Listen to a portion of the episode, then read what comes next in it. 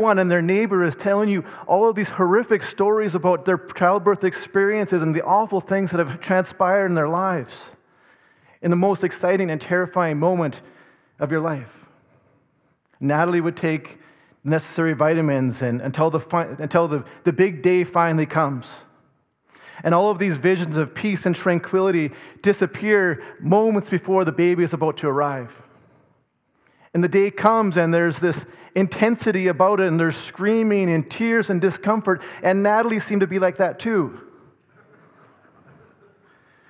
Anyways, when each of us, each of our babies were born, no matter how much we prepared, they were born in different ways. Abigail was, it took four hours from first contraction to delivery. Silas was three hours. Elizabeth was an emergency C section. And what we discovered was that no matter how prepared we were or weren't, these babies were coming. And in many different ways, Passover becomes the Israelites' final preparation for God's deliverance of them. That regardless of whether the Israelites were ready or not, God's judgment was coming and they were leaving, Is leaving Egypt. The Passover is this significant moment in history for the Israelites, but it also points us to the gospel narrative centered around Jesus. Up to this point, the Israelites had been slaves to the Egyptians for about 430 years, long time. But that was coming to an end. God had raised up a leader in Moses as he prepared the Israelites to leave, as they were leaving the bondage of captivity and slavery, and Moses would lead them into freedom. However, the Israelites had their own action steps that needed to happen first. God had brought his judgment and wrath upon Pharaoh and the Egyptian religious system through a series of judgment acts we call plagues. The plagues that God had sent were judgments to provide opportunities for Pharaoh and the Egyptian people to repent. And this last plague was an all encompassing plague that wasn't, just, that wasn't just judgment on the Egyptians, but instead it was an opportunity for the Israelites to either choose the God of e- gods of Egypt or to align themselves and choose the God of Israel. This was their opportunity to opt into the rescue that God was about to provide for them. But God gives Moses and Aaron some very specific instructions to ensure their safety, to ensure that they opt in. This is what it says in Exodus chapter 12, verses 1 through 11. The Lord said to Moses and Aaron in Egypt, This month is to be for you the first month, the first month of your year. Tell the whole community of Israel that on the tenth day of this month, each man is to take a lamb for his family, one for each household. If any household is too small for a whole lamb, they must share one with their nearest neighbor, having taken into account the number of people there are. You are to determine the amount of lamb needed in accordance with what, what each person will eat. The animals you choose must be year old males without defect, and you may take them from the sheep or the goats. Take care of them until the 14th day of the month, when all the members of the community of Israel must slaughter them at twilight. Then they are to take some of the blood and put it on the sides and tops of the door frames of the house where they eat the lambs. That same night they are to eat the meat roasted over the fire along with bitter herbs and bread made without yeast. Do not eat the meat raw or boiled in water, but roast it over a fire with the head, lamb's head, legs, and internal organs. Do not leave any of it till morning. If some is left till morning, you must burn it. This is how you eat it with your cloak tucked into your belt, your sandals on your feet, and your staff in your hand. Eat it in haste. It is the Lord's Passover. A lot of instructions for that barbecue. Everything God does here in his instructions has purpose and intent behind it. But what we need to understand here is that Passover isn't just a religious ritual or act that the Jews were suddenly going to start practicing. This Passover is this event that is filled with this tension of death and suffering and joy and celebration. And these things are, they butt heads pretty significantly here. And as I was preparing this message, I was reading a commentator, and the commentator described the Passover as God's tactic to deliver Israel from Egypt. I thought that was an interesting word to describe the Passover. Because generally, I've always associated Passover as this festival or this Jewish celebration. Tactics, though, are, are strategies that are used to ensure that, that an opponent will have the smallest advantage and least likelihood of success and victory. And the commentator suggested that this tactic from God, that although it would be filled with pain, suffering, and death, would also reflect God's judgment, not just on the people of Israel, people of Egypt, sorry, but on the religious system of the Egyptians. And here we see God has given very clear directives. And all the Israelites need to do is be obedient to those directions, and God will do the rest. And what we see is a tactic, this tactic to, to ensure that, that the opponent has the smallest advantage and least likelihood of success and victory. This tactic that God was inviting the Israelites into this redemptive plan that he was about to execute. So that night, the elders began to sort out the choicest, perfect lambs to be sacrificed. The attitude behind that was God deserves our best. And this night certainly called for the very best. Now, typically, sacrifices would have, been, would have happened at the front doors of a home, which would have made the doorpost a fairly convenient location for the next steps to, to take a hyssop branch and dip it into the blood and splash it on the front entrance. and the doorposts were covered with this blood of the lambs. And this Passover sacrifice and the blood of the lamb became an action of preparing the Israelites for the deliverance that God was about to bring upon them. So instead of prenatal classes, this was their pre deliverance class. Let me say that again. The Passover sacrifice and the blood of the lamb became an action of preparing the Israelites for the deliverance that God was about to bring upon them and the blood on the doorposts then become a sign for the angel of the Lord, known as the destroyer. To move on to the next house, striking down the promised plague against any household without the blood of the Lamb marking their front doors. The Passover becomes God's redemptive plan for the Israelites, providing them with an opportunity to transplant them from bondage and slavery to life and now freedom. Passover is this act of redemption and fulfillment of God's promise that He would take them from Egypt. It also marks this foundational moment in the history of Israel, where they emerged as a separate nation, no longer under the authority of Pharaoh in Egypt. Ultimately, though, the purpose of Passover wasn't simply to deliver Israel from Egypt, but ultimately to glorify the God of Israel. Certainly, deliverance and redemption were critical. But through that deliverance, God would ultimately be glorified through it. And all the first eight plagues that took place were, were, had purpose and intent. It was the ninth and tenth plagues that, that occurred that really focused on how little power and authority Pharaoh and the other gods of Egypt really had. The ninth plague, darkness. If you're familiar with Egyptian mythology, Egyptian religious systems, you would know that the sun god was named Ra. You'd also know that Pharaoh was considered a god, and that Ra was Pharaoh's father. When the ninth plague falls over Egypt, this is a direct judgment on Pharaoh and his quote unquote family to show how powerless and how little authority they really had over the world. Where the, where the God of Israel suddenly showed his power and authority and might over the, God, the gods of Egypt.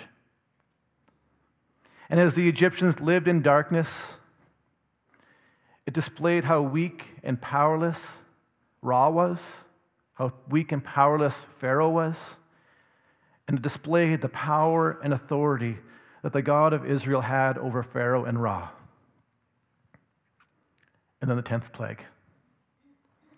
If Ra is considered the father of Pharaoh, the firstborn of Pharaoh would be considered the son of God. And this last plague becomes this final blow to Pharaoh and his family. The death of all firstborn become God's revelation to the Egyptians that Pharaoh was powerless to stop the will of God and even the quote unquote Son of God, Son of Pharaoh, couldn't, protect, couldn't be protected from the judgment of the God of Israel.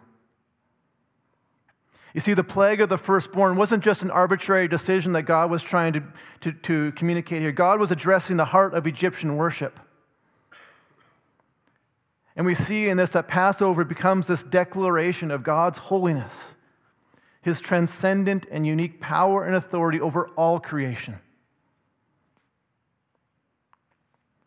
Passover becomes, a, becomes this, this declaration of God's faithfulness, that God had not forgotten about the Israelites, that even when they had been in slavery for 430 years, things kept getting bleaker and bleaker. God was with them, and He was going to show them a way out. And Passover becomes a declaration that God is their hope for a future and for, and for freedom. It also becomes a declaration of Israel choosing God and God choosing Israel. The reality, of course, is that as, as, as important as Passover was and is for the Israelites, it was still limited. It still fell short. It ultimately couldn't deliver them from the one area of bondage that we all need freedom from sin. We are all trapped in it. We all fall short. Just like the Israelites under bondage from the Egyptians, we, ha- we all have our own bondage. We all have our own sin that entraps us enslaves us. Maybe it's anger or bitterness, judgmentalism, discord or gossip, greed or consumerism. Maybe it's fear. The list can go on and on and on. But we all have our own sin. We all have our own Egypt that has trapped us.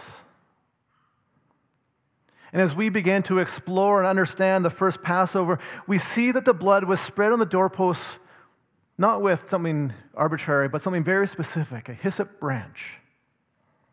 Now, hyssop was, is basically a small, bushy, minty plant. And as the hyssop branch was dipped into the blood and spread over the doorposts, there was nothing magical about the blood or, or divine about it. it didn't have any offer any sort of divine powers. But rather, that blood with the hyssop branches was a sign or the symbol that that the Israelites were aligning themselves with the God of Israel. They were partnering with what God was about to do, his redemptive story in their, in their, in their history. And after that first Passover, the hyssop branch becomes this continual, uh, it's continually associated with the removal of sins throughout the Old Testament until we see it again in the New Testament in John chapter 19, verse 29. A jar of wine vinegar was there, so they soaked a sponge in it, put the sponge on a stalk of the hyssop plant, and lifted it to Jesus' lips. If you're unfamiliar where that passage came from, it's where Jesus is hanging on the cross, dying for yours and my sins. And the hyssop plant continues to be this major, continues to, to, to illustrate a major role in the redemption of sin when it is used again while Jesus died on the cross. Why is this important? As Paul writes in 1 Corinthians chapter 5 verse 7, Christ, our Passover lamb, has been sacrificed. Jesus is our Passover lamb. See, the Passover revealed to us the larger redemptive plan that God unfolds through Jesus in the Gospels. It's Jesus' blood that has set us apart that the wrath of sin has passed over us because Jesus died a perfect death for each one of us. That Jesus became the final tactic to defeat the opposition. Where in the Passover, the Israelites were invited into the tactic, tactics that God would unfold in Egypt. This one, this story with Jesus, this only really only involves one person but unlike in the game of chess, where we might see various tactics used and the pawns are sacrificed so that the king might live, in God's kingdom it's different. In God's kingdom, the king sacrifices himself so that the pawns might live. And the hyssop plant continues to symbolize the act of sin deliverance and is ultimately fulfilled through the death and resurrection of Jesus Christ. And so the first Passover lamb becomes this symbol that points us towards Jesus as the ultimate deliverer, the ultimate redeemer, the ultimate act of God's love for humanity, inviting us to choose him as our Passover lamb, to align ourselves with him as our Passover lamb, to choose Jesus as our Savior. Through the Passover, God revealed himself as the God of Israel, who remembered his covenant. And through Jesus, a new covenant was established. We're going to show a video here. And, and it's, it's recounting, it's, it's, a, it's, it's, not a, it's based on the account of Simon of Cyrene. And, and then I'm going to have a few more finished, a few more things I'm going to say. Do I need to shut off the lights up here?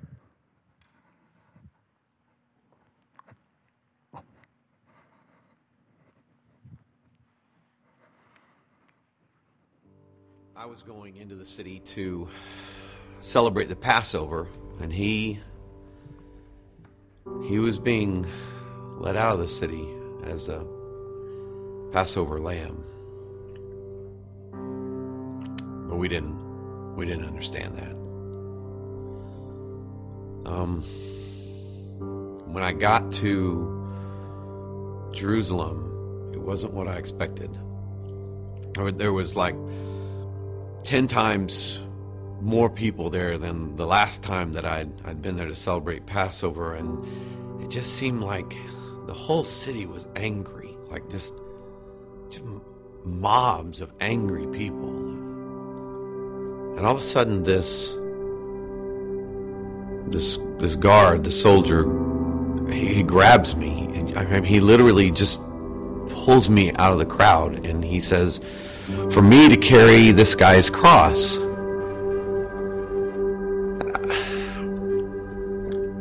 If if this guy's blood get, gets on me, it, it stains me, and I, I can't I can't celebrate the Passover. That's the whole reason I was there. It was hard to see the man through the blood.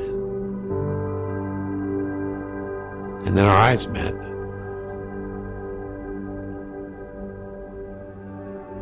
And I knew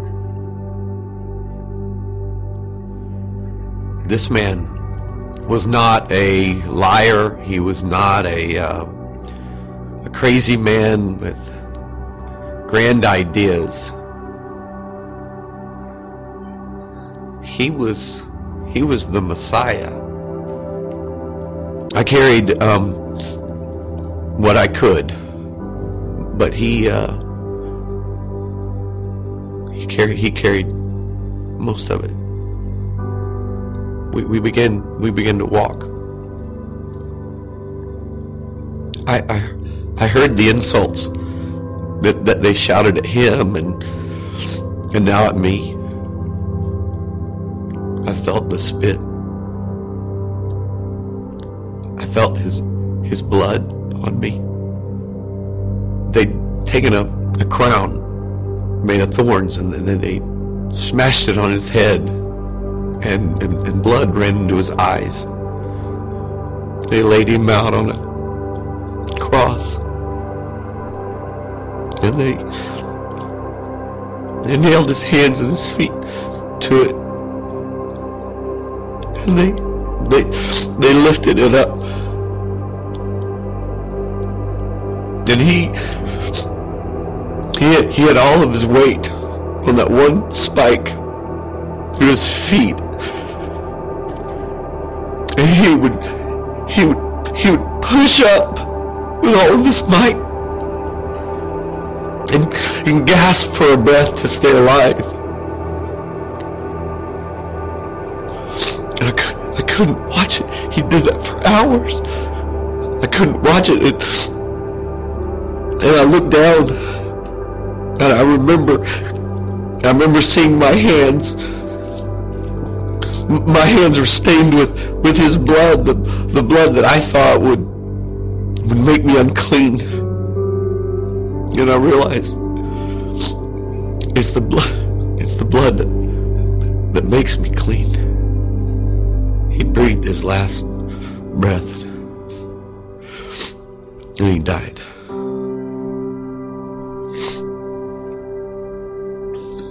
And that was a uh, that was the day that I helped Jesus carry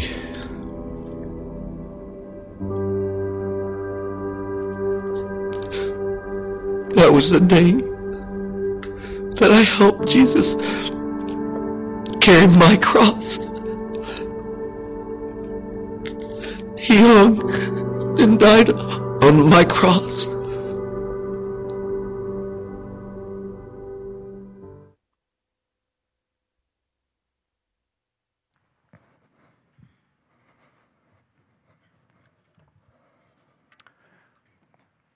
Jesus, the Passover lamb. Through the Passover, God revealed himself as the God of Israel, who remembered his covenant. And through Jesus, a new covenant was established. A covenant that we remember through the bread and the juice. For the Israelites, after the first Passover, they would have taken this, they would have had this annual festival that would mark the new year and serve as a reminder of God's faithfulness and covenant with the Israelites. Jesus, though, becomes the Passover lamb for all of us, all of humanity.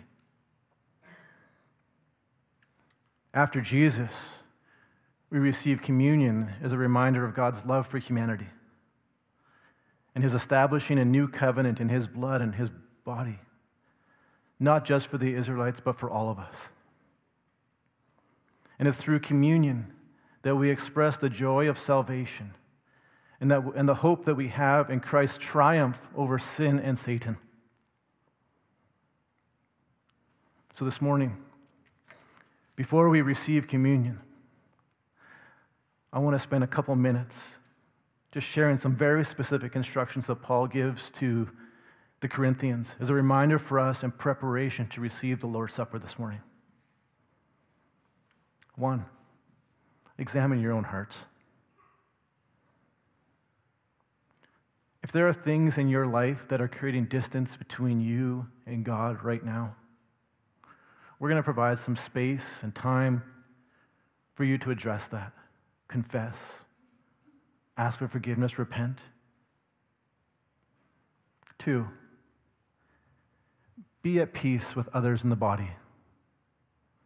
If there are those of you who are in the congregation this morning who are at odds with someone else in the church, who are at odds with someone in your family, address it before you receive communion. If you're recognizing, I'm not going to have time to do that, that person's not here right now, just let, the, let them pass and there's no judgment there. And lastly, have a relationship with Jesus Christ. I want to invite you if, you, if you do not have a relationship with Jesus, to choose Him. If you haven't made a decision to accept Jesus as your Lord and Savior, I want to invite you to do that. Maybe you can relate to the Israelites where you've been fighting and fighting with yourself, with others, and you're just caught in your own sin and hopelessness, and, and you have your own Egypt that is trapping you, or you have your own Pharaoh that's, that's been oppressing you. I want to invite you to choose Jesus, to embrace the reality that He is your Passover lamb, so that you might experience a new life in Him because the cross that He hung on was yours. As Israel made a choice at the Passover to obey or respond to the opportunity to respond in an act of faith and be spared, Jesus also gives us that opportunity to respond in faith now as well. If that's you, if you would like to choose Jesus in faith, there's nothing magical about words. What, is, what is, has more to do with is your praying a truth in your heart that of something that you believe to be true, something that you're choosing to align yourself with. If that's you, just simply say, Jesus, I know I'm not free. I know that I've made choices that, that I'm not proud of, that I regret, that I'm sorry for, that I don't know how to get out of. I pray that you would set me free, that I would know that I am forgiven, that I would know that I have become a new person in Jesus, being made whole, washed clean, chosen by Jesus now and forever. Amen. I want to invite Pastor Gary and the rest who are serving communion if they can come join me to the front as we receive communion this morning.